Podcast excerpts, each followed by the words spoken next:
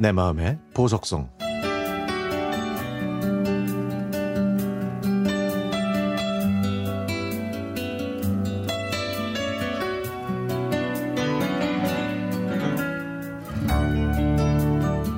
저는 고등학교 다닐 때 같은 동네에 사는 대학생 오빠를 좋아했습니다.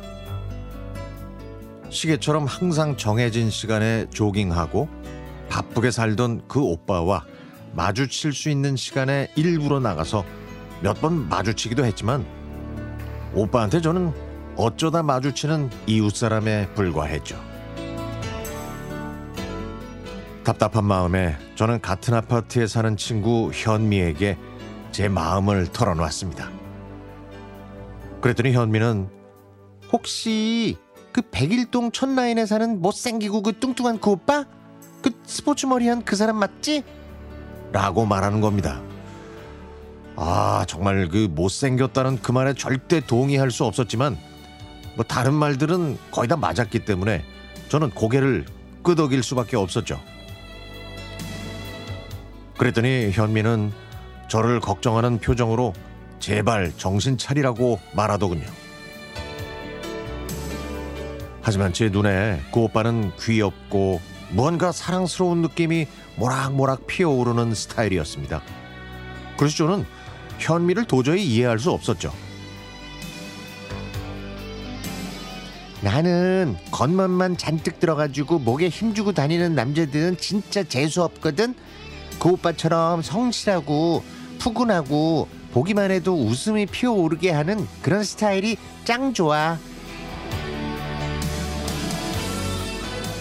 저는 현미의 반대에도 불구하고 다가오는 크리스마스에 맞춰 그 오빠한테 고백할 준비를 하고 있었습니다. 제 마음을 정성스럽게 표현한 일기장과 직접 뜬 목도리와 함께 말이죠. 그리고 크리스마스 이브 날에 저는 마른 침을 몇 번 삼키고 오빠네 집 초인종을 눌렀습니다. 문이 열렸더니 집안에서는 왁자지껄 시끄러운 소리가 들려오더군요. 집에서 크리스마스 파티를 하는지 오빠 집에 놀러 온 친구들 모두 저를 바라보고 있었죠. 순간 부끄럽고 창피해서 그냥 나갈까 했지만 그동안 마음고생하면서 준비한 노력이 허무하게 끝나면 안 될 것 같아서 그 오빠를 현관 앞으로 불러서 선물을 전해주고 도망치듯 뛰어나왔습니다. 그리고 며칠 후 아파트 앞에서 우연히 오빠를 만났더니 오빠가 이렇게 말하더군요. 야, 나 그날 네 덕분에 완전 스타 됐어.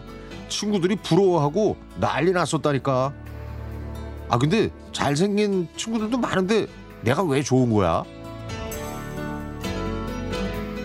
저는요, 오빠처럼 성실하고 따뜻하고 정겨운 스타일이 좋아요. 아, 근데 어떡하지? 너와 난 그냥 오빠 동상 해야겠는데. 왜냐면 난 열심히 공부해야 하는 학생이고 그리고 또 곧 군대 가야 되거든. 아니 뭐 2년이 되면은 또 다시 만날 수 있겠지? 그때는 오빠의 그 말이 서운해서 몇 날 며칠 동안 눈물이 많을 날이 없었는데 시간이 흐를수록 내가 옵자, 오빠 입장이라도 그렇게 말했을 것 같다는 생각이 들더군요. 오빠가 그렇게 잘 끝맺음을 해준 덕분에 저에겐 그 오빠가 좋은 기억으로 남아있는 것 같아요.